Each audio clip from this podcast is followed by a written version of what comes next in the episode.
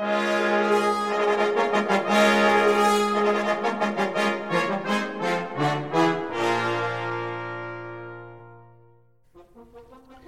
à tous, bienvenue sur Cuivre la Française. Je suis Adrien Jaminet, fondateur de AJ Atelier des Cuivres.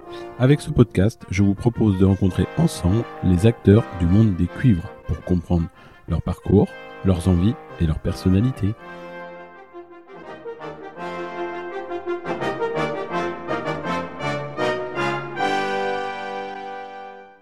Bonjour et bienvenue dans ce nouvel épisode de Cuivre à la Française. Mon invité aujourd'hui est Xavier Canin, directeur du Conservatoire de Pamiers, trompettiste accompli et également auteur d'une thèse passionnante sur Jean-Baptiste Arban. Nous explorerons ensemble les cuivres à la française au XIXe siècle et surtout la vie de Jean-Baptiste Arban. Bonne écoute Bonjour, bienvenue dans le podcast Cuivre à la française. Mon invité aujourd'hui est Xavier Canin. Bonjour Xavier. Bonjour. Alors pour ceux qui ne te connaissent pas, qui es-tu? Je suis euh, euh, voilà, un, trompettiste euh, ou ancien trompettiste qui aujourd'hui dirige un conservatoire en fait, à Pamiers dans l'Ariège. voilà, et je me suis passionné durant mes études au CNSM dans la classe d'Antoine Curé pour la, la vie et l'œuvre de Jean-Baptiste Arban. Super. On a un peu de temps. Est-ce que tu pourrais revenir sur ton parcours musical depuis ta plus tendre enfance? Ah, Plus tendre enfance. alors je pense que comme beaucoup de cuivres, euh, je suis passé par une petite harmonie municipale euh, qui euh, malheureusement n'existe plus aujourd'hui comme, comme, comme, ça a été le destin de beaucoup. Dans quelle région? À La Rochefoucauld, exactement, à côté d'Angoulême, en Charente. D'accord. Et voilà, donc ma tante faisant de la clarinette, son papa faisant du clairon, l'harmonie recherchée des clairons et des tambours. voilà, ma première embouchure était celle d'un clairon. Euh, rapidement, la petite banda du coin qui venait de se former euh, euh, m'a proposé de mettre des pistons en clairon, donc ils m'ont fourni une trompette. Voilà, je me souviendrai toujours de ma première leçon puisque j'ai, on m'avait donné sur une petite, un petit carton d'anciennes plaquettes de chocolat les, les doigtés des pistons. On m'a dit ben voilà, les notes c'est ça, les doigtés des pistons c'est ça, et pour aller dans les aigus, il ben, faut que tu appuies.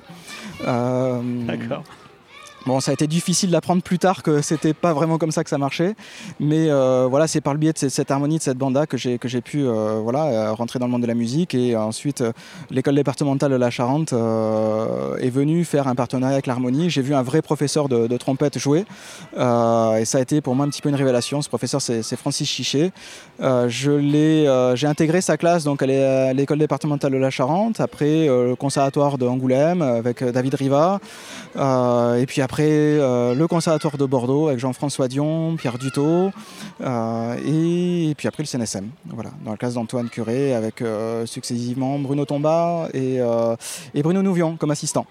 D'accord. Et à quel moment donc tu tu, tu, tu reconnais pour ta passion pour cuivres, notamment tes, écrits autour du travail d'Arbon. On va développer ça plus tard. Mais à quel moment tu t'es passionné pour l'histoire des cuivres? Bah, pour l'histoire en général, je trouve que c'est l'histoire qui est déjà quelque chose que j'aime beaucoup. Euh, et, j'aime beaucoup comprendre euh, euh, d'où viennent les choses. et donc, dès, je dirais, dès les études, notamment à Bordeaux, où, Jean-François nous expliquait ben, certaines. quand il nous jouait des traits d'orchestre, il nous expliquait, il contextualisait tout ça. il nous disait voilà, à ce moment de l'opéra, tel personnage fait cela, donc c'est pour ça qu'il il faut avoir tel état d'esprit et tout. je trouvais ça vraiment. Enfin voilà, c'était une approche qui me, plaisait. J'avais besoin de tout comprendre. Et euh, arrivé au CNSM, euh, euh, donc bien sûr, c'est pas là que j'ai découvert Arban parce que je pense que oui, dès, mes premières années d'études, c'était c'est la première grosse méthode qu'on m'a demandé d'acheter. même du temps de la banda, en fait, c'était comme la méthode qu'on pouvait travailler presque en autonomie, où on m'a dit ça c'est la bible du trompettiste et il fallait que je fasse avec. Euh, donc forcément, au fil du temps, arrivé au CNSM, euh, on met un peu plus de sens à ce qu'il faut faire avec. Et, et, donc on entend euh, pas mal d'histoires sur, sur comment est-ce qu'on jouait à l'époque d'Arban, sur comment est-ce qu'on apprenait la musique à l'époque d'Arban, et, des histoires dont forcément ben, personne était, les avait vécues de, leur vivant pour en témoigner. Et, ce qui m'a motivé à faire des recherches, c'est que je dirais, c'est pas les on va pas dire les, les bêtises qu'auraient pu nous dire des professeurs, mais c'était des, histoires un peu romancées, euh, qui étaient un petit peu des mythes, et des mythes pour moi un peu trop beaux pour être vrais. Euh, et pour donner un exemple, euh, on entendait souvent que, que Arban jouait ses 14 études caractéristiques à la fin de chacun de ses concerts. bon, c'est quelque chose qui, bon, j'ai trouvé très vite que c'était un petit peu un petit peu curieux. Parce que bon, 14 études d'affilée, euh, ne serait-ce que bon, il euh, y, y, a le côté sportif, mais l'intérêt musical, euh, où est-ce qu'il est vraiment? Donc j'ai eu envie en fait d'aller chercher un petit peu plus loin, de savoir si on trouvait des traces pour prouver ça. En fait.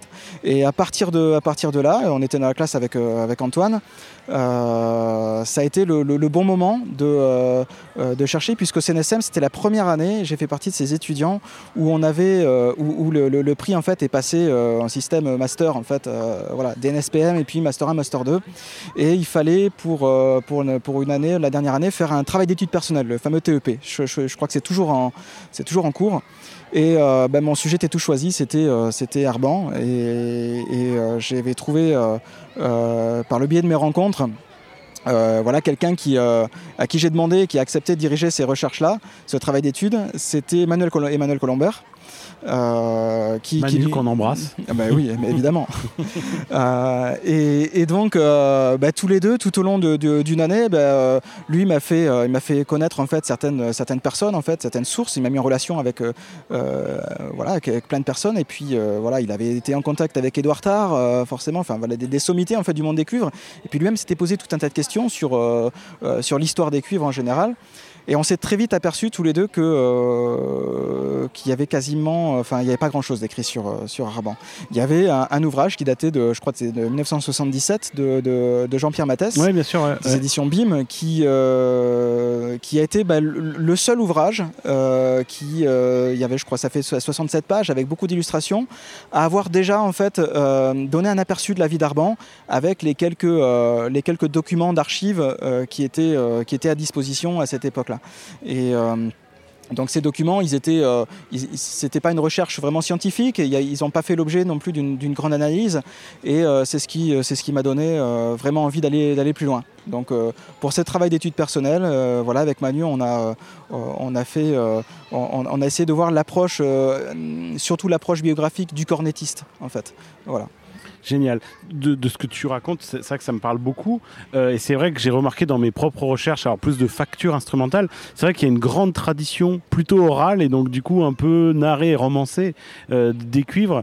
Euh, et c'est vrai que ce que tu disais par rapport aux études, ça me parle beaucoup sur tout un tas de sujets. Mais c'est vrai que pour, vouloir avoir fait des recherches, c'est vrai que je trouve qu'il y a une grande tradition orale et assez peu d'écrit. Et c'est un peu aussi le but de ce podcast, c'est de laisser interviewer des gens de, de plein d'horizons différents, mais de même si c'est pas écrit, c'est un peu oral, de laisser une empreinte, quelque chose un peu dans le marbre, d'une prise de parole sur tout un tas de sujets. Et c'est vrai que je trouve ça intéressant. Oui, c'est marrant que tu dis ça parce que euh, pour, du coup, pour, le coup, ce podcast, en fait, on est encore dans l'oralité puisque c'est un Bien enregistrement. Sûr. Bien sûr, mais euh... c'est une certaine tradition finalement. Tout à fait, on la perpétue. Euh, non, pour en revenir aux, aux écrits, euh, alors on a très peu d'écrits effectivement qui vont venir euh, analyser ou porter un regard critique sur l'évolution des cuivres ou sur la pratique. Par contre, tout, euh, une des richesses de, de, dans la facture instrumentale qu'on peut avoir, c'est les archives de la, de la propriété industrielle en fait, bien avec sûr, ouais, tous les, ouais, voilà tous les plans. Donc on va voir ces écrits avec ces, ces mémoires qui vont expliquer tous les essais de la facture instrumentale du 19e, voilà et on va pouvoir les analyser. Et, euh, et grâce, à, euh, grâce à des collectionneurs, on a la chance euh, de pouvoir aussi avoir quand même un certain nombre d'instruments qui, ont, traversé les, âges pour se faire une petite idée de, de pourquoi est-ce qu'on a abandonné ou pas tel, système. Voilà. Et puis, quelle pouvait être peut-être la sonorité à l'époque, puisqu'aujourd'hui, il a quand même beaucoup de questions d'interprétation, on va pas dire historique, authentique, mais on recherche avec les instruments anciens quelles pouvaient être en fait des sonorités d'époque. Génial. Pour rentrer dans, dans, le vif du sujet, pour euh, c'est vrai comme je, je, le disais en, en off de, de, ce podcast, euh, on a une, une, une, audience très large. On atteint à peu près 1000 écoutes par épisode.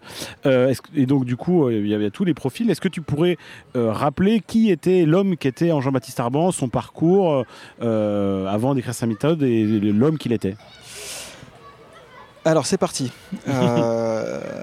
euh, déjà, l'homme qu'il était, c'était un petit peu les hommes qu'il était, parce que euh, euh, ce que j'ai découvert, ce qui était passionnant dans ces études, c'est qu'au fil, au fil du temps, on voit, nous, Arban, le cornettiste, auteur de la méthode, et, premier professeur de, de, à piston du, du, Conservatoire de Paris, mais en fait, il a été, durant la majeure partie de sa carrière, essentiellement un autre homme que ça.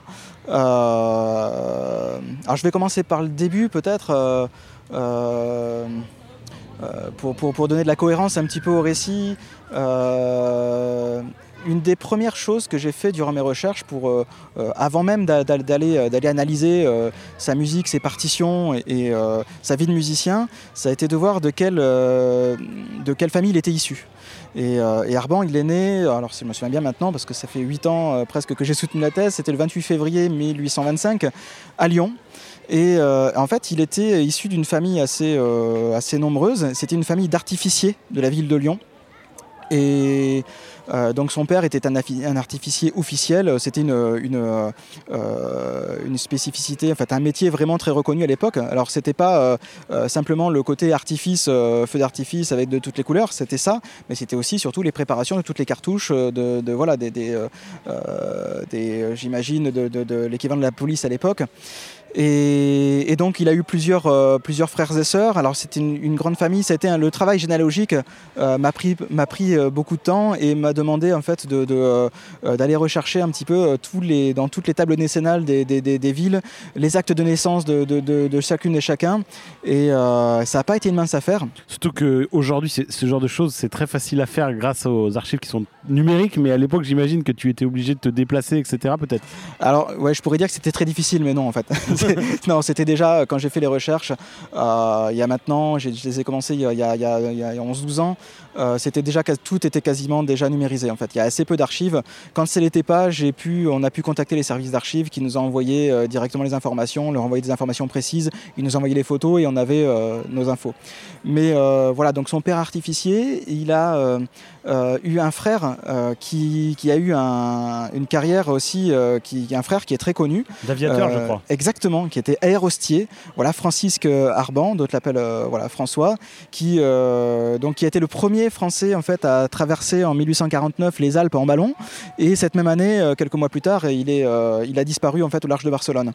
Voulant traverser la, la, la, Méditerranée, je, ne sais pas quel était son plan de vol, mais, mais, en tout cas, voilà, c'est il, a, il, a, disparu comme cela. Mais ça fait, ça fait quand même deux Arbans de la famille qui se sont bien distingués. Et pour terminer peut-être sur ce volet généalogique, c'est, je, je, pense qu'on a un élément d'explication sur le fait qu'Arban, après, euh, durant sa carrière, s'est euh, orienté vers euh, tout ce qui était le, le, monde du divertissement, de la danse et tout ça. C'est que donc son père, euh, sa famille avait euh, été propriétaire en fait d'une institution qui s'appelait euh, les Montagnes Françaises à Lyon. alors les Montagnes Françaises, c'était équivalent des montagnes russes en fait. Donc c'était l'équivalent d'un parc d'attractions un petit peu. voilà où on a retrouvé des affiches de festivités, voilà qui étaient données par la famille Arban. voilà, c'était donc c'était déjà un entrepreneur un peu de, de, de spectacle. Euh, la partie lyonnaise étant finie, et, euh, d'ailleurs je, je, trouverais assez juste que, que, la ville de Lyon, je ne sais pas si tu as des contacts, des entrées, puisse un jour euh, bah, peut-être nommer une ville, peut-être la rue des Frères Arban ou quelque chose comme ça. parce que avoir marqué autant son temps que, que, que l'Herban, je trouve que c'est pas commun, ce serait une juste, voilà, une juste reconnaissance. Et il y a un petit ouvrage, je ne sais pas si tu le connais, qui a été écrit sur cette thématique-là, qui s'appelle euh, la famille Arban, une famille lyonnaise méconnue, euh, mais parce que tu es cité euh, dans, l'introduction de, cet ouvrage. Oui, tout à fait. Alors ça me permet d'avoir une pensée très affectueuse à, André Rousset, qui est, un, des, qui est le dernier descendant de la famille Arban à être, à être toujours aujourd'hui domicilié à Lyon. qui est le, trisaïeul en fait de parce que c'était voilà le, un des un, des neveux un des petits petits petits petits petits neveux d'Arban euh, et qui euh, et ce cher André m'a retrouvé euh, en faisant des recherches sur sa famille en même temps que je faisais mes recherches, mes propres recherches, par le biais de ma directrice de thèse, Danielle Piston, en lui écrivant donc à la Sorbonne. Et c'est comme ça qu'il m'a contacté qu'on s'est qu'on s'est d'amitié. Et, lui, elle a toujours continué en tant que professeur émérite d'histoire de, sur vraiment sur la famille, sur sa généalogie. Il a fait un ouvrage qui est, je, trouve euh, un, beau cadeau euh, offert à la ville de Lyon parce que c'est une histoire euh, très intéressante. Super, on, va continuer donc sur le parcours de, Jean-Baptiste du coup. Alors après Lyon, passage obligé, Paris, 1841. Arban arrive à Paris dans la classe de Dauvernay. donc là, on parlait de, on parlait pas de, de, corne à piston encore au Conservatoire de Paris, encore moins de trompette à piston. C'était les trompettes naturelles, voilà. Et donc Arban avait 16 ans quand il est monté donc seul de, Lyon à Paris.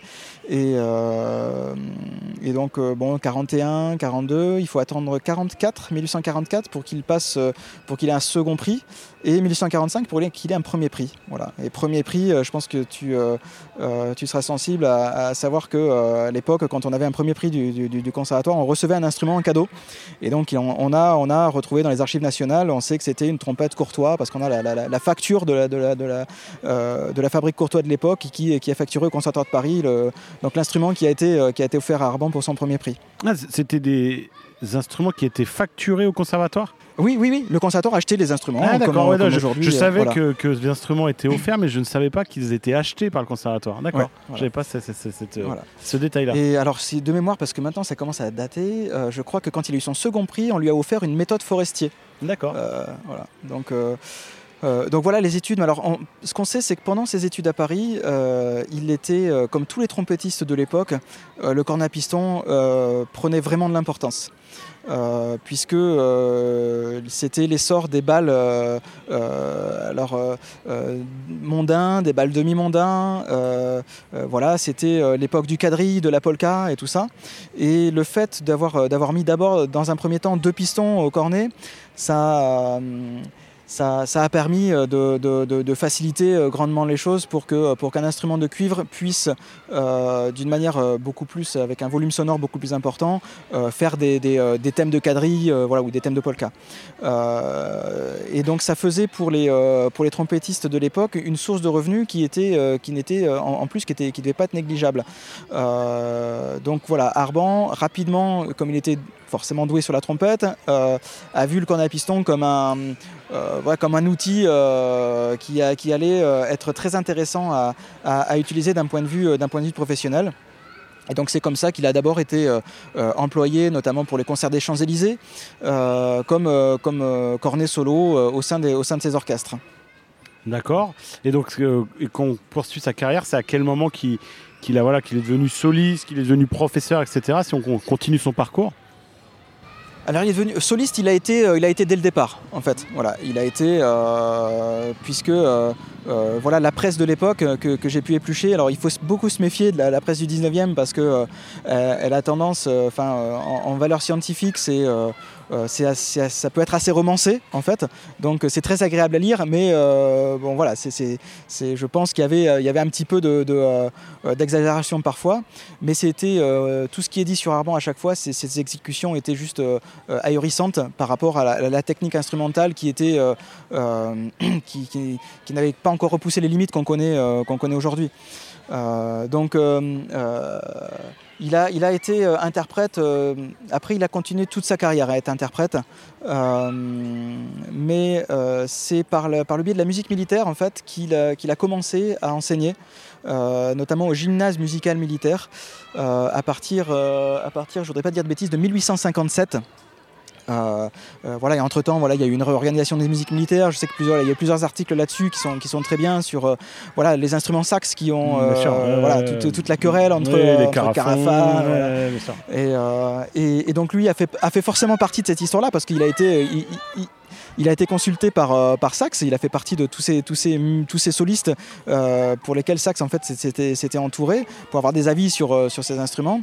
Mais donc oui, c'est par le biais de des classes en fait du gymnase militaire, c'était les classes militaires du Conservatoire de Paris en fait. donc il se trouve que c'était lui et c'était Forestier. De mémoire, qui était le professeur de cornet à piston. Et Arban n'était pas prof de cornet à piston, ni de trompette, il était professeur de contralto. Oui, c'est vrai. Donc voilà, genre une pichotte si bémol. Quoi. D'accord. Euh, donc parallèlement à tout ça, euh, ce, qui, euh, ce qui est important de dire également, c'est qu'il voyageait beaucoup pour quelqu'un de, de l'époque, parce qu'il était engagé par, par beaucoup d'orchestres.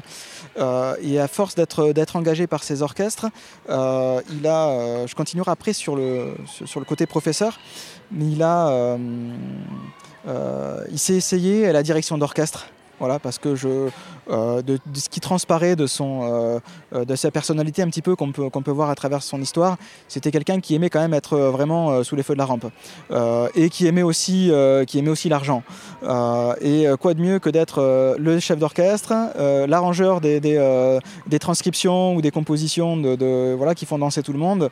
Euh, donc il a été très vite en fait un petit peu entrepreneur de ses propres orchestres là. Et le côté Arban chef d'orchestre, c'est quelque chose que moi j'avais complètement découvert. Je me suis dit, enfin, j'imaginais pas du tout une seconde qu'Arban puisse diriger un orchestre.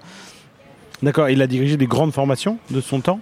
Bah, Il a fini par diriger l'orchestre euh, des balles de l'Opéra de Paris tout simplement, jusqu'à à partir de 1879 euh, par là, euh, jusqu'à sa mort en 1889, qui était euh, pour l'époque une, une, énorme consécration, puisqu'il y avait Strauss, Musard, en fait, voilà, des, grands noms qui sont aujourd'hui connus de, l'univers de la danse en fait, et de, la musique, de la musique de danse du 19e, qui, a été longtemps un petit peu une musique perçue comme une, pas de la sous-musique, mais voilà, c'est quand même de la musique de, voilà, c'est c'est quand même pas une symphonie de, justement de, c'est pas Bruckner ni Tchaïkovski. Quoi. Mais, euh, mais par contre, c'est de la musique qui, mérite d'être étudiée euh, dans le fait qu'elle elle nous dit beaucoup de choses sur la vie musicale de l'époque et sur la vie euh, sociale et sociétale de l'époque. D'accord, tu, tu, parles donc dans ta thèse de, Tu évoques justement la vie parisienne au 19e siècle. comment le monde des cuivres s'intégrait-il dans la société de l'époque?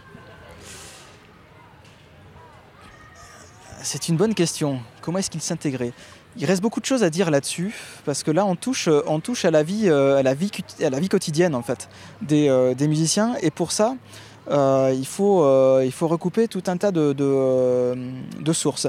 moi, je n'ai pas énormément abordé la, la, la, vie des cuivres au 19e, mais il y a quand même une chose qui est certaine, c'est que euh, par exemple, les on sait que les musiciens au 19e siècle, les étudiants du, Conservatoire de Paris, donc l'équivalent du CNSM, euh, étaient obligés de, rendre compte et demander l'autorisation euh, au conservatoire pour être engagés dans des orchestres, puisque le Conservatoire de Paris avait vocation à former les musiciens des formations nationales, c'est-à-dire qu'il y avait, il y avait, pas la forme de, concours que l'on connaît aujourd'hui pour entrer à l'Opéra de Paris, par exemple.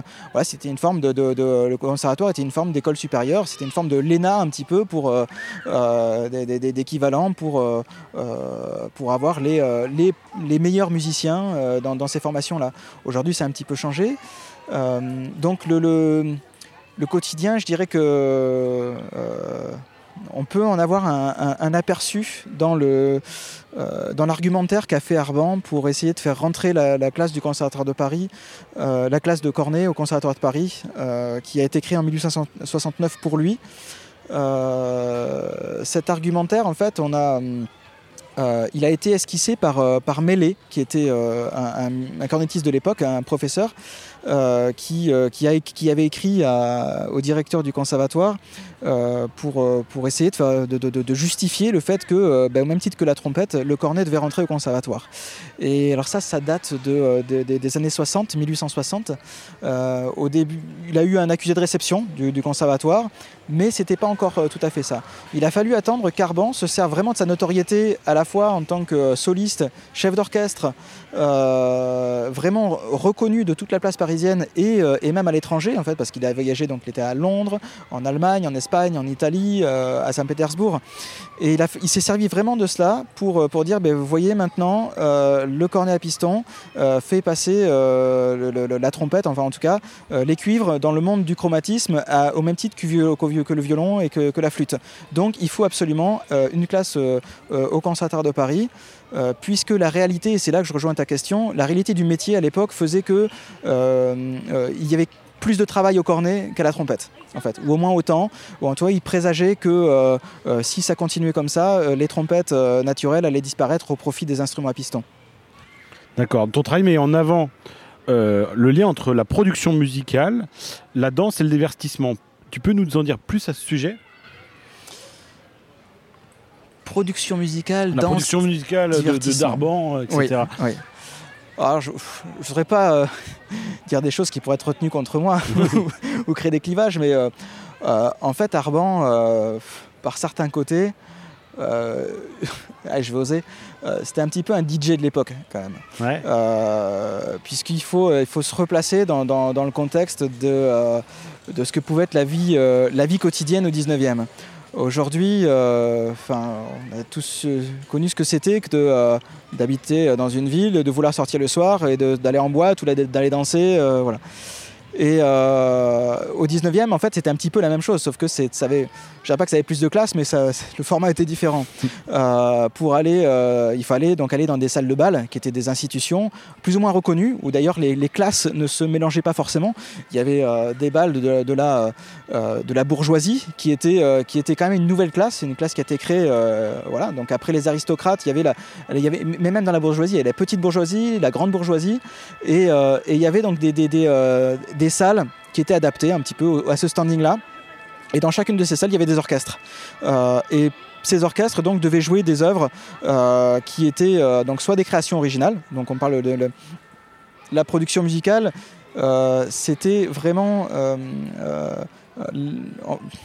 on va dire la 80%, je dirais, des, des morceaux qui étaient joués, c'était euh, euh, des Scottish, des polkas, des mazurkas, des, quadrilles euh, qui, dont les thèmes étaient issus des œuvres lyriques de l'époque. En fait. C'est pour ça qu'on retrouve beaucoup de la polka sur Orphée aux Enfers de, de, de, Funbach. Enfin, voilà. les œuvres de Funbach étaient quand même très, ont été beaucoup utilisées comme, comme, comme support thématique pour toutes ces danses, en fait, où, du coup on transformait un petit peu bah, le thème à des fins de chorégraphiques. De la même manière que euh, voilà, c'était euh, le 19e, c'est quand même la grande époque des airs variés, des fantaisies brillantes. Euh, les airs variés où on prenait voilà, la, cavatine de Norma, que l'on connaît, qui n'est plus connue, voilà, ou sur le carnaval de Venise. tout ça, c'est sur des thèmes qui étaient existants. J'ai souvent aussi, c'est pareil, alors c'était peut-être un défaut de ma, culture personnelle, mais j'ai souvent cru que le, carnaval de Venise, en fait, le thème du carnaval de Venise, c'était Arban qui l'avait, composé. Et non, pas du tout. Hein, c'était un thème bien plus ancien, un thème traditionnel. et d'ailleurs, c'est comme ça qu'on sait que des carnavals de Venise, il en existe des tas pour tous les instruments, euh, dont euh, un de que Clodomir, euh, qui, est connu pour avoir aussi fait une, méthode de cornet, a fait. Voilà, c'est je ne sais pas si j'ai répondu entièrement à ta question. il y a tellement de choses à dire. C'est passionnant. Et justement, tu, viens de parler des arts variés, donc ça nous fait replonger dans la méthode. Alors revenons sur la partie un peu pédagogique. À quel moment Arban, dans sa vie, a donc tu as commencé à dire à quel moment il, il a enseigné, mais comment il a écrit cette méthode et pourquoi? Alors pourquoi je, pense qu'au départ c'était vraiment euh, c'est arrivé un moment où c'était euh, euh, le document, la méthode je pense qu'il a écrite pour qu'elle ait vocation à devenir la méthode de Cornet validée par le Conservatoire de Paris. Euh, et euh, alors ça c'est une chose, euh, ça avait aussi de l'intérêt que bah, les méthodes qui, qui, étaient validées par le, par le de Paris étaient des méthodes qui étaient, qui étaient très éditées, donc, qui, donc très vendues, donc qui dit très vendues avec un rapport chiffre d'affaires assez intéressant. Et euh, donc ça lui a servi, euh, je, pense, euh, oui, de, support pour accréditer, pour justifier la création de la classe de Cornet. elle a été écrite, on pourra, on pourra reparler de cette, du, du, format de la méthode, mais peut-être avant d'en parler, c'était pas son coup d'essai en fait. Hein. Arban, il a été associé aussi très tôt, et là je pense que le nom d'Arban a été, a été plutôt associé en tant que faire-valoir, parce qu'il était très jeune cornetti, je crois qu'il avait, il avait 21 ans à peine. il y a une méthode qu'on peut retrouver, je, pense qu'elle doit être sur le site de la Bibliothèque nationale de France euh, de Alexandre Fessy euh, et Arban. Et c'est une, méthode, une petite méthode en fait qui, se veut assez euh, élémentaire pour apprendre tous les cuivres parce qu'on faisait pas de distinction à l'époque entre le cornet si bémol, mi bémol, tout ça c'était une méthode pour tous les cuivres. donc déjà son nom a été associé là-dessus et après il a fait, il a publié aussi l'art de phraser et l'art de chanter sur le cornet à piston. Et là encore, il a euh, adapté, euh, juste euh, sous forme de, toutes petites études, de tout petits thèmes, des, voilà, des, grands airs, des, opéras en vogue à l'époque. Voilà. on retrouvait beaucoup de Verdi aussi. Voilà. Et, je pense que voilà, c'était aussi, ça nous dit à quel point le, Verdi et, le lyrique italien en fait, avaient de l'importance à Paris. Voilà, on pensait sur Aïda, mais, mais pas que. Euh, et là, je reviens à la méthode. Du coup, cette méthode, elle n'est pas construite comme les autres en fait. Et, ça, c'est ce qui est euh, dans son analyse, c'est ce qui est assez intéressant, puisque c'est pas une méthode que l'on peut utiliser, euh, que le débutant peut prendre et parcourir de A à Z pour, pour arriver d'un niveau zéro à un niveau expert. c'est une méthode un peu encyclopédie où, et du coup, c'est son côté pratique, où chaque jour, on va pouvoir aller chercher du détaché, on va pouvoir aller chercher de la souplesse, et à côté de ça, on va avoir 14 études à la fin qui vont toutes comporter des difficultés un petit peu euh, euh, enfin, placées sur, dans des domaines différents. Et puis pour se faire plaisir, des airs variés puisque sur la, méthode originale, il n'y avait pas les duos que l'on connaît euh, sur, sur les éditions d'après. D'accord. Parce que quel était le premier éditeur? Le premier éditeur, c'était Léon Escudier. Voilà. Et Léon Escudier qui a, donc, qui a cessé son activité. et d'ailleurs, c'est c'est assez intéressant. pour, on, a une, euh, un témoignage comme quoi c'était une méthode qui, qui représentait euh, un, un, bon investissement, en tout cas pour un éditeur, parce que l'éditeur qui a racheté le fonds esculier, c'est le Duc. et c'était, je crois, 1881, me semble-t-il. Et, le Duc, même après, je ne veux pas dire de bêtises, hein. on va retirer cette, cette date, mais c'est par là. Et, le Duc a même intenté en fait un procès après à la famille Arban, puisque Arban, euh, non c'est ça, ça devait être 80, puisque Arban en fait à la fin de sa vie a édité euh, une propre, sa propre petite méthode pour corner, pour un cornet dans le modèle, enfin qui a, il, a créé son propre modèle, il a édité une méthode à son propre compte. Et euh, le duc était pas content parce que bah, il disait non non c'est moi qui dois, c'est c'est moi qui dois éditer tous les ouvrages d'Arban et qui doit en tirer, en tirer les profits. Et, donc elle a été éditée au départ euh, en, format, parce que je connais la version Loduc qui était en plusieurs tomes, entre guillemets, et la version qu'on connaît aujourd'hui qui est condensée. On ne sait pas si c'était des, des, Moi, j'ai pas connaissance d'un saucissonnage euh, à cette époque-là. Non, c'est euh, et, d'ailleurs, euh, c'est alors je, ne veux pas m'attirer les foudres de la Maison Le Duc, mais mais à l'heure où, où, la conjoncture fait que un sou est un sou, pour les étudiants qui nous écouteraient, la méthode Arban originale est disponible au téléchargement libre sur le site de la BNF, comme beaucoup d'ouvrages du XIXe siècle. Bien sûr, c'est d'ailleurs comme ça qu'elle est devenue, je crois d'un seul tenant. C'est le jour où les, elle était libre de droit. De nombreux éditeurs se sont empressés de la presser en une seule fois. Euh, euh, ah oui. Et ils guettent très très prochainement le, la, même chose pour Ballet qui va être très très prochainement libre de droit également. C'est intéressant. De, alors je parlais juste peut-être pour finir sur, sur la méthode et sa, construction et, le lien le lien tout de suite très affectif que j'ai pu avoir euh, avec, c'est euh, euh, que j'ai découvert avec, dans la classe d'Antoine la méthode Forestier. Je crois que tous les élèves qui ont eu Antoine au CNSM sont passés par la fameuse méthode Forestier, où dans les premiers cours on faisait des pauses de son et, et, voilà, et on se rendait compte que même au CNSM on arrivait à craquer des notes improbables. et la méthode Forestier, elle, contrairement à, par contre à celle d'Arban, qui est euh, elle, par contre, elle était en trois parties, il me semble-t-il, dès, le début, était progressive. Voilà, on avait, on avait une, euh, une et, euh, je crois qu'aujourd'hui, cette méthode forestière n'est pas encore assez, pas assez utilisée en fait. c'est des méthodes qui ont un peu disparu, comme l'a été Ballet. C'est d'ailleurs une question que je voulais te poser sur Arban. Ça a été un succès immédiat ou c'est venu avec le temps? Parce que pour avoir par exemple échangé avec Monsieur Roger Delmotte, c'est lui qui a relancé à la mode entre guillemets la méthode ballet parce qu'il trouvait intéressant à la fin de la méthode ballet le fait de pouvoir jouer du bac. Et est-ce que euh, la méthode de Arban a été un succès commercial immédiat et international? Je, pense qu'on peut dire que oui, euh, parce qu'on ne pourrait pas dire euh, autrement d'une méthode qui a été validée par le Conservatoire de Paris. Il faut bien se rendre compte à, l'époque que le Conservatoire de Paris était, euh, vraiment l'institution mondiale la, plus reconnue.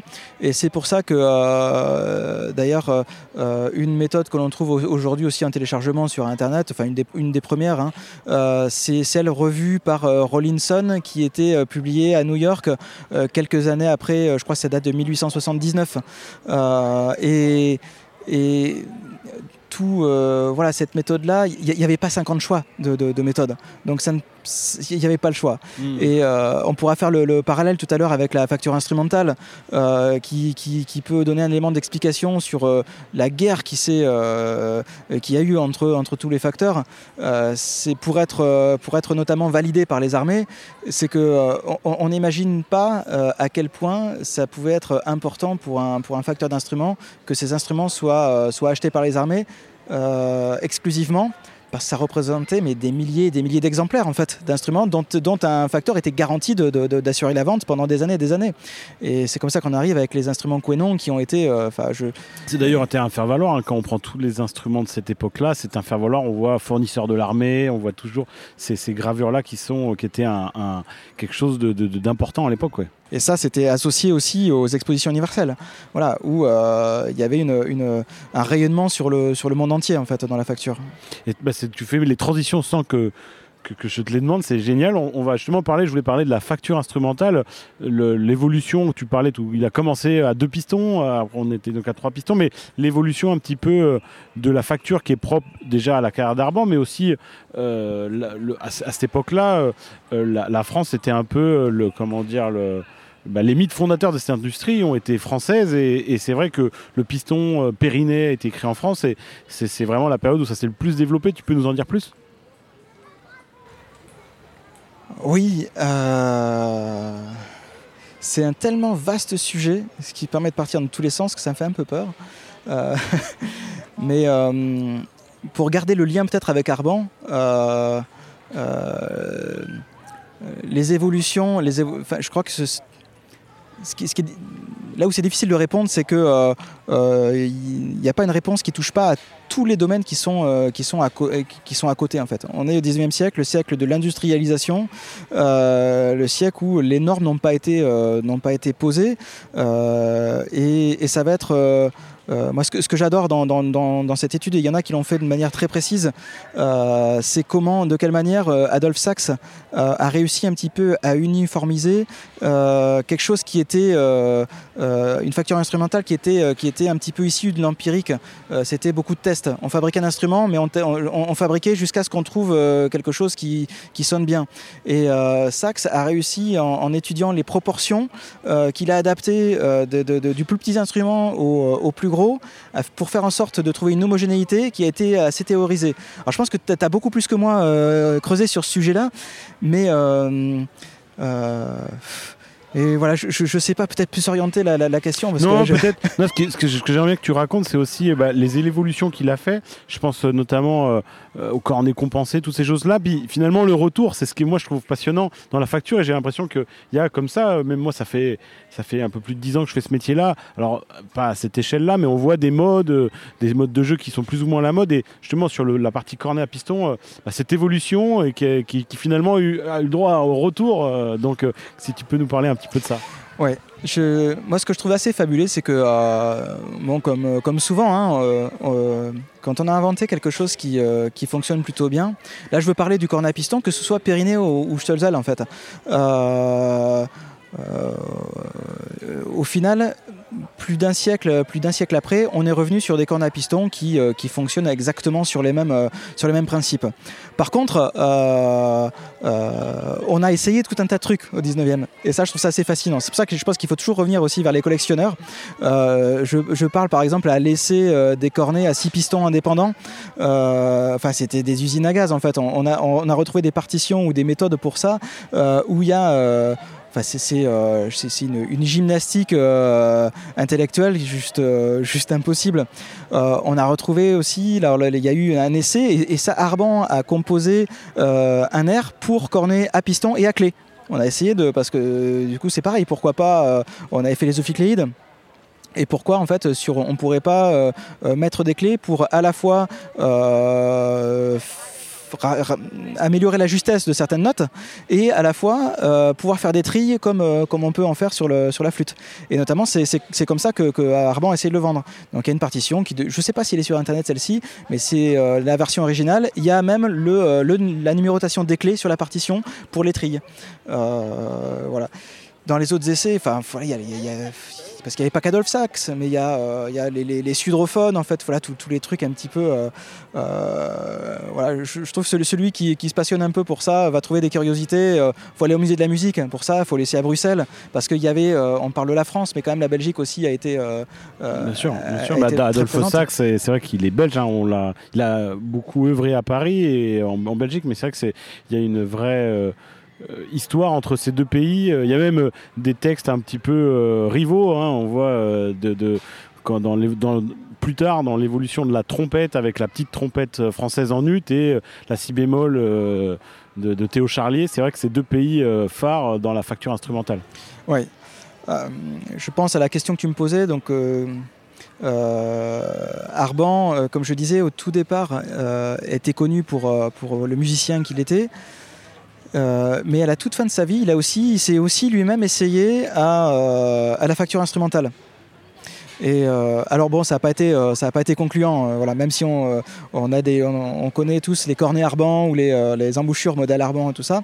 Mais là, je veux parler en fait, c'est, et ça, je voudrais remercier Bruno Kampmann qui, préside l'association française des collectionneurs d'instruments avant, qui, qui m'a orienté vers, ces fameuses archives industrielles où, j'ai retrouvé les planches que, j'ai, dû scanner et, reconstituer parce que c'était pas du format A4 à l'époque. Euh, et, euh, et, donc c'était les, plans de, de, de l'essai d'Arban. Alors c'est euh, à quoi ressemblait le cornet Arban? Parce qu'il il a essayé d'imposer ce cornet même euh, en fait, au Conservatoire de Paris.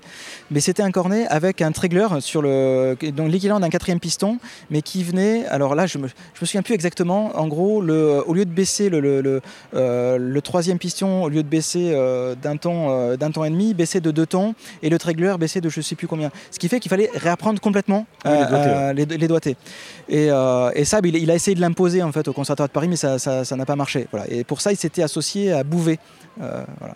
D'accord, oui, parce qu'il a avant longtemps collaboré avec Courtois, il me semble. Il a été beaucoup avec Courtois, oui. oui, oui, oui. Mais je ne pense pas qu'on puisse comparer euh, euh, autant qu'aujourd'hui euh, le, le, le, le, lien qu'il pouvait y avoir entre un, en, entre un facteur d'instrument, enfin une marque qu'on qu a aujourd'hui. On a une version aujourd'hui beaucoup plus, que, je pense, commerciale. Voilà. Ça, c'est quelque chose, serait, serait peut-être quelque chose à creuser. D'accord. Alors, on en a déjà pas mal parlé, mais euh, comme tu le sais, le, podcast s'appelle le, le, Cuivre à la française.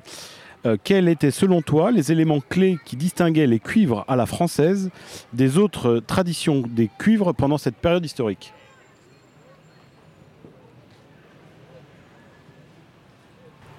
Quels éléments euh, Déjà, je pense, il y, a un des éléments euh, qui vient du fait que euh, je, pense qu'on peut toujours revenir sur les musiques militaires en fait parce que les cuivres ont quand même évolué euh, en, premier lieu pour améliorer la qualité des orchestres militaires parce que c'était vraiment ceux qui devaient jouer en plein air. Et, euh, ce qui a justifié peut-être tu en as parlé tout à l'heure la bataille entre Carafa et, et, Saxe sur la place du Champ de Mars devant 1000 personnes avec le même programme qui devait être joué par un orchestre Saxe totalement et un autre programme par un orchestre de nomenclature Carafa avec des bassons, euh, avec en, tout cas des, des, instruments qui étaient euh, pas d'une grande homogénéité. Euh, et, juste revenir sur pourquoi en fait ils en sont venus à faire ce concours-là, c'est que euh, Napoléon s'était euh, rendu compte que les orchestres prussiens étaient beaucoup plus justes et beaucoup plus avaient un son beaucoup plus puissant que les nôtres. Donc euh, je pense que ce qui a fait que euh, les cuivres euh, sont devenus français, c'est euh, qu'on on s'est comparé un petit peu aux autres euh, pour, euh, pour rechercher plus de performance et plus d'homogénéité. et après, je pense que d'une manière générale, beaucoup de choses se passaient en France quand même. Sans, faire trop de cocorico, euh, la France était quand même le, pays à, au niveau de la facture instrumentale, des cuivres et tout ça, qui était euh, et de l'institution Conservatoire de Paris en elle-même euh, regardée de, de, de, de toutes parts. Oui, bien sûr. Et j'ai l'impression que bah, c'était le cas sur tout le monde de la musique de l'époque, mais c'est particulièrement sur les cuivres et que c'est resté, ça a perduré parce qu'aujourd'hui, même, je trouve que l'industrie euh, aujourd'hui elle est essentiellement américaine, mais, les Américains puisent leurs inspirations euh, essentiellement dans la facture française. Bah, Peut-être euh, que tout à l'heure je parlais de, de, Verdi et de Haïda. Euh, peut-être que c'est peut-être les Français qui ont le plus cherché à améliorer des choses qui étaient parfois un peu défaillantes.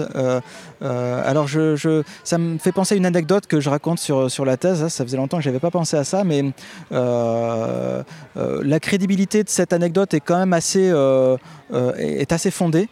Euh, elle serait sur, euh, euh, elle est sur Aïda et la, création d'Aïda à l'Opéra de Paris, où il se trouve que les trompettes, les fameuses trompettes d'Aïda, les, les, fanfares de scène, c'était l'exécution était à chaque fois un peu périlleuse, voilà, pas, pas, juste, ça craquait, voilà, et donc c'était, voilà, le chef n'était pas forcément très très content et tout ça, mais il fallait rien remettre en question. C'était les trompettes, je crois que c'est les trompettes qui avaient été faites à Milan, me semble-t-il. Il faudrait revoir ça. Euh, et Arban euh, a vu, parce que lui, il, avait repris ça pour ses. Euh, il avait mis au programme de ses, de ses concerts cette fameuse fanfare d'Aïda. Et par contre, pour, pour que ce soit juste, il, il a fait fabriquer sur, apparemment sur son modèle, en fait, je crois que c'est à Saxe, des modèles sur ses, recommandations. Donc, bon, je pense que c'est un petit peu l'image de celle qu'on utilise aujourd'hui. Hein. elles, étaient, elles juste droites avec les mêmes pistons qu'un cornet normal. Et, et, bien sûr, ça a été un succès. Et à partir de là, euh, à l'opéra, euh, ils ont adopté, ils ont adopté ces trompettes sur le modèle que, voilà. C'est vrai que directement, en fait, Arbon a fait évoluer en quelque sorte certaines, certains détails de la, facture. Et euh, est-ce que ça peut être perçu comme une spécificité française? Oui, probablement. Super. Alors, pour conclure, quel conseil donnerais-tu à des jeunes musiciens qui souhaiteraient s'immerger dans le monde des cuivres tout en ayant une approche historique et musicologique? Des ouvrages que tu recommandes euh, pour s'immerger dans, les cuivres, dans, tout ce qu'on vient de parler? Alors, je pense forcément à l'ouvrage, pour moi, qui est un, des le premier ouvrage de référence, qui est celui d'Edouard Tarr sur, sur la trompette. Euh, voilà, ça a été vraiment un, pionnier de, de, l'étude de l'étude des, des, cuivres. Euh, après, je dirais pas de lire ma thèse parce qu'elle n'est pas encore publiée. Justement, tu peux nous en parler C'est un, un, projet de, la publier? Oh Oui, c'est un projet depuis, euh, que j'ai depuis la soutenance. Mais euh, voilà, oui. Et puis c'est surtout que j'ai été. Je suis assez sollicité pour ça, et, mais j'avouerai que voilà, depuis que j'ai pris la direction du conservatoire et que je suis papa de deux merveilleux enfants, mhm. les priorités ont, ont pris un autre, un autre chemin. Et, et j'avais besoin aussi de moi de m'éloigner de ces recherches-là, puisque euh, euh, voilà, consacrer plusieurs années d'études de manière aussi frénétique que je l'ai fait pour Arban, euh, j'avais besoin de, prendre un peu de, recul. C'est ce que tu me disais en off avant l'interview là, que, que tu du coup, pour, cette interview, tu t'es remis un petit peu dans le bain et que tu, même toi-même, tu redécouvrais des choses et que tu avais peut-être une autre vision avec les, les quelques avoir assimilé toutes ces choses oui, ça donne, ça donne vraiment envie de replonger puisque euh, voilà, euh, euh, les recherches sont jamais terminées sur un sujet. Et puis là, je, repense à tout un tas de choses, tout un tas de, choses dont on n'a pas parlé. parce que tu as pu lire peut-être en quelque part, on dit qu'Arban a accompagné la belle poule, le, bateau, pour aller chercher les cendres de Napoléon en 1840. Et bien sûr, ça c'est euh, le travail d'archéologue, de mhm. musicologue. Euh, mon travail était d'aller rechercher les registres, par exemple, d'équipage. et Arban n'a jamais mis les pieds sur le bateau qui est allé chercher les cendres de Napoléon. Et euh, voilà, c'est ce genre de choses. mais il y, a toujours euh, une suite parce que euh, on a retrouvé le nom des musiciens qui étaient, qui étaient à bord et on se dit il faudrait qu'on fasse la biographie. En tout cas qu'est-ce que euh, ces musiciens qu'est-ce qu'ils ont fait au 19e et on en revient à ta question de départ le monde des cuivres au 19e la vie d'un cuivre au 19e qu'est-ce que c'était? Et ça je pense que c'est un travail qui pourrait être fait avec un sociologue avec un ethnologue il y a plein de pistes à rechercher là-dessus.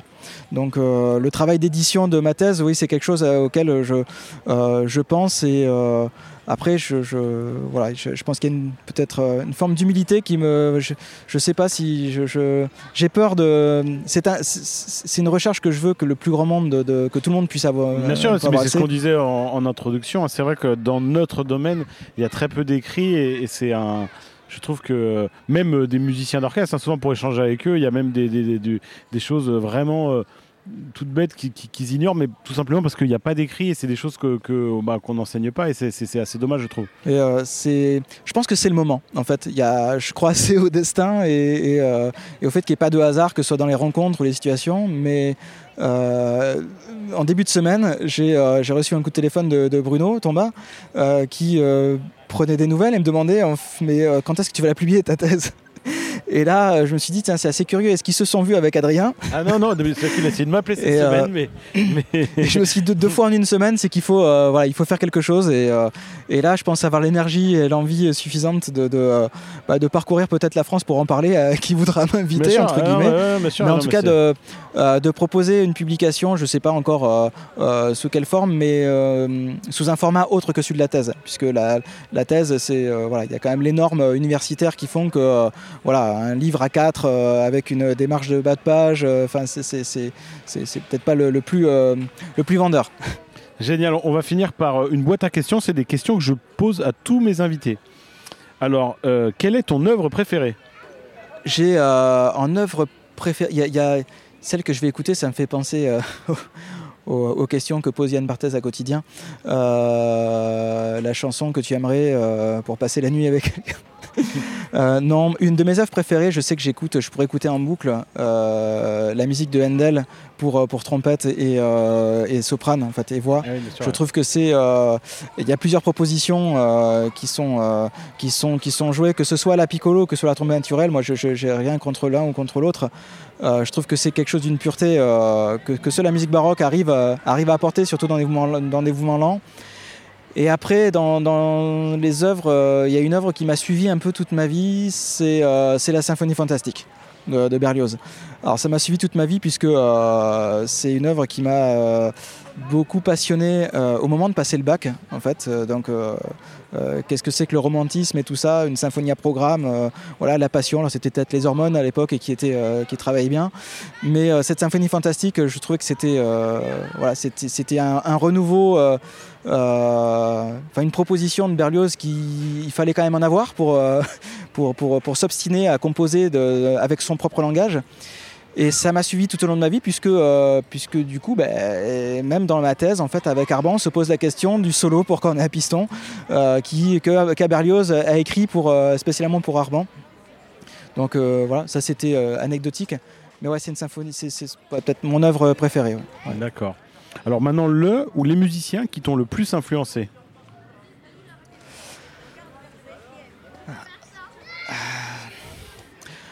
C'est difficile parce que tous à leur manière euh, apportent quelque chose. Il euh, y a ceux, euh, ceux qui, qui, nous poussent dans nos retranchements, il y a ceux qui nous inspirent par leur charisme, il y a ceux qui nous font un peu de mal mais qu'on comprend un peu plus tard que c'était pour un bien. Euh, euh, moi, j'ai envie de citer quand même Jean-François Dion, euh, dans le sens Jean-François Dion et Pierre Dutot. Pierre Dutot, que voilà, qui c'est j'arrive pas à, accepter sa disparition. bien sûr. On a eu déjà, je sais pas si tu écouté, mais en invité, on a eu Véronique Goudin-Léger. Véro. Qui, était, mais justement, qui nous a parlé de l'ambiance toute particulière qu'il y avait au Conservatoire de Bordeaux euh, dans la période où il y avait Jean-François et, Pierre Dutot, euh, qui étaient euh, à un moment donné où il y avait beaucoup d'étudiants et vraiment il se passait des choses à Bordeaux à, cette époque-là, vraiment sympa. Quoi. Ouais, c'était un binôme extraordinaire et c'est une époque extraordinaire aussi. Et au Véro, ça fait très très longtemps qu'on n'a pas eu l'occasion de se croiser, mais c'était l'accompagnatrice de la classe de, Jean-François aussi. Donc elle a fait partie aussi de euh, voilà, de, ces personnes qui, directement forcément m'ont influencé. Mais oui, je crois que Jean-François Dion et Pierre Dutot, euh, euh, tous les deux, par leur charisme et, leur, leur, foi en leurs élèves, leur générosité, enfin, ouais, c'est assez inqualifiable. Et après, comme je dis, voilà, je cite ces deux noms parce que ça a été des, personnes qui, à un moment clé d'une carrière, font qu'on se lance dans euh, euh, tête baissée euh, dans la carrière, en tout cas dans l'espoir de faire carrière. voilà, parce que c'est quand même un saut dans le vide quand on veut, quand on veut être trompettiste professionnel ou, ou se lancer dans ce milieu-là. Super. Quel est ton meilleur souvenir de concert? Ah, il y, en a eu beaucoup. Hein. Il y en a eu à toutes les époques. Euh, il y en a un mémorable, puisque je suis là pour parler d'Arban, je, vais, euh, faire encore un lien avec Arban. Euh, ça va être un, concert. J'avais été invité par, mon ami Benjamin Gardia, qui, dirige aujourd'hui la Malarum Camerata, qui était corniste, avec qui on était au CNSM voilà, durant, durant, les, durant les mêmes années et qui avait créé, qui avait son orchestre, qui dirigeait l'orchestre de Saint-Louis à l'époque, euh, donc là, euh, en Alsace. Et il avait fait un cycle de concerts sur, euh, notamment un concert sur siècle de métal. Il avait invité, il avait invité des, des, musiciens, que des cuivres. Moi, j'étais le cornettiste. Euh, il y avait Philippe Lisler à la trompette, Mathieu Roman, euh, rien que ça, au corps, et euh, Sepstein à l'euphonium. Et tous les quatre, on faisait, on faisait un concerto, en fait, on faisait une œuvre en soliste. Et moi, j'avais eu la chance de, jouer le, premier grand solo d'Arban que j'avais ressorti à l'époque de la BNF pour, pour mon prix. Et donc, sauf que là, accompagné par, par symphonique. Et ça, c'était un, un grand moment. Un grand moment, surtout parce que l'avant-grand moment avait été assez rude ça avait été assez rude, mais ça, ça, ça, se raconte pas ça.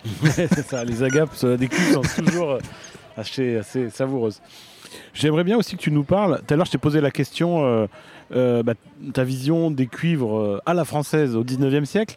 Mais pour toi, c'est quoi les cuivres à la française aujourd'hui? Ça, c'est vraiment une question qui n'est qui est pas facile. Je, je, crois qu'aujourd'hui, euh, enfin en tout cas de ce que j'en perçois, euh, euh, de tous les cuivres, qu'il s'agisse de, trompettistes, de trombonistes, de tubistes, il y, a un état d'esprit qui est, vraiment très ouvert en fait. je crois que c'est l'ouverture. l'ouverture et le respect de, le respect de ce qui était fait avant je sais pas si c'est qu'une perception de ma part, hein, mais j'ai l'impression qu'au début de mes études, euh, on entendait beaucoup euh, ça se joue comme ça, parce que euh, de mon temps, on m'a appris à jouer ça comme ça. Et aujourd'hui, de plus en plus, les musiciens, les interprètes ne se satisfont plus de, de ce type de réponse en fait en pédagogie. Bon, pédagogiquement, c'est pas top quand même. Hein. Et donc vont rechercher des choses. Et je pense que quand on a la chance d'avoir des interprètes qui sont euh, à la fois des, des grands, euh, des grands chercheurs, en, fait, en, tout cas des gens qui, vont poser les questions aux bonnes personnes. Je pense à, David Guerrier, et notamment, qui, euh, qui, à la fois une énorme curiosité, une énorme intelligence d'analyse, et qui en plus voilà, est peut-être un peu le seul à avoir les facultés euh, techniques à pouvoir faire ce qu'il fait. C'est une personnalité qui synthétise très bien, je trouve, les cuivres euh, Mais je, je, pense que cette, cette, curiosité, cette volonté aussi de toucher du doigt peut-être aussi à ce qu'a été les cuivres à la française. Ce qu'on été, euh, parce qu'on a quand même des, des personnages, et tu en as déjà invité dans, dans, le, dans le podcast, qui sont des témoins directs de, de, de, de cette époque, même des années, des années 50, parce que les cuivres à la française, même si c'était hier, les Delerue, les Tomasi et tout ça, euh, c'est pas toi que je vais dire ça, on ne jouait pas avec une bac euh, actuelle ou une, ou une Yamaha. Quoi. Bien sûr, bien sûr, bien sûr. Génial. Alors habituellement, je demande quelle est ta méthode préférée, mais avec toi, je ne te la demande pas cette question. ah. Oh, je vais dire rarement pour être cohérent, mais euh, non, j'ai parlé de forestier, mais je pense que c'est pas possible qu'il n'y en ait qu'une en fait parce que euh, ça c'est peut-être pour rendre hommage à, Antoine euh, durant nos études de CNSM il s'est vraiment efforcé de nous faire découvrir durant les 4 ans euh, toutes les méthodes qui existaient que ce soit américaines et tout ça les Spalding, les Chaucer, les Stamp et du même Forestier et tout mais je pense qu'aujourd'hui voilà si quelqu'un réédite la méthode d'Alexandre Petit ou la méthode Franquin ou tout ça, en fait, il y a des pépites à l'intérieur qui font qu'on va pouvoir se les réapproprier. Après, je pense qu'on reviendra toujours à Arban quand même. Euh, d'habitude, je, demande aussi de raconter euh, une, anecdote, mais peut-être tu aurais une autre anecdote euh, savoureuse sur, sur la vie d'Arban Peut-être qui aurait été très narrée par, par la presse, un peu, un petit peu. forcément, c'est, on ne connaît pas forcément la véracité, mais qui, qui serait savoureuse. Oh, il y en a Ah, si, allez, on va aller. Si, une anecdote. On va revenir sur le Conservatoire de Paris. Euh, cette anecdote, elle est narrée tout simplement, qui pouvait montrer peut-être un trait de personnalité que pouvait avoir Arban, euh, à, n'avoir peur de rien et, euh, et un petit peu titiller voilà, la susceptibilité de sa hiérarchie, en l'occurrence Ambroise Thomas, rien que ça. Il me semble que dans les années 1880, je sais plus, c'était pas 81, je crois, c'était les examens de fin d'année. Et euh, il se trouve qu'Ambroise Thomas était de jury pour, euh, pour l'examen de lecture à vue. Et quand on retrouve dans les archives de, euh, du Conservatoire de Paris les épreuves de lecture à vue à l'époque, franchement, il savait lire. Et il se trouve qu'à un moment, Ambroise Thomas aurait donné un, un tempo un peu trop, euh, euh, un peu trop allant. Et là, euh, Arban a fait une remarque, s'est levé, s'est offusqué de, cela. Cher maître, vous avez donné, enfin, il, a osé quand même faire une remarque sur, sur monsieur, monsieur le grand maître, directeur du Conservatoire de Paris. Et là, ça a fait un tollé avec le public, parce que c'était public évidemment. Le public s'en est mêlé, ils ont évacué la salle, et après la séance a repris à huis clos. Voilà, et Arban s'est excusé voilà, d'avoir osé remettre en, en question ce genre de choses. C'est peut-être, euh, enfin, on imagine un peu la scène. J'aimerais bien aujourd'hui le mettre en scène, ce genre de choses. Complètement. Et c'est très drôle que tu me parles de ça parce que euh, ce matin même, en fait, j'ai un ami euh, collectionneur qui, est un peu comme moi et comme toi, un peu geek de l'histoire et de genre d'histoire, et m'a envoyé le- le- l'article qui narre cet article et je l'ai lu ce matin sur un article de Retro News. Exactement ça, je l'ai lu ce matin. Donc je trouve ça rigolo que tu en parles. Euh, génial. Est-ce que tu pourrais nous donner des idées d'invités pour les prochains euh, podcasts? Bah, je vais rester cohérent. euh, Jean-François Dion. Super. Voilà. Et puis il faudra lui demander surtout beaucoup d'anecdotes. Ouais, bien sûr. Super. Xavier, merci infiniment d'avoir partagé ton savoir et ta passion avec nous aujourd'hui. C'était vraiment passionnant. Euh, eh bien, écoute, à très bientôt et euh, je, te, je te- je te dis à très bientôt pour peut-être euh, aller encore plus loin dans Armand. Il faudrait qu'on creuse euh, le, le sujet euh, le jour où ta thèse sorte euh, euh, et qu'elle sera parue. Ouais, avec grand plaisir. En tout cas, merci de ton invitation. ouais, à très bientôt. À bientôt. Merci d'avoir écouté cet épisode. Si ça vous a plu, n'hésitez pas à le partager. Vous pouvez nous suivre sur nos réseaux sociaux, sur Facebook et Instagram, sur la page Agi Atelier des Cuivres. À bientôt!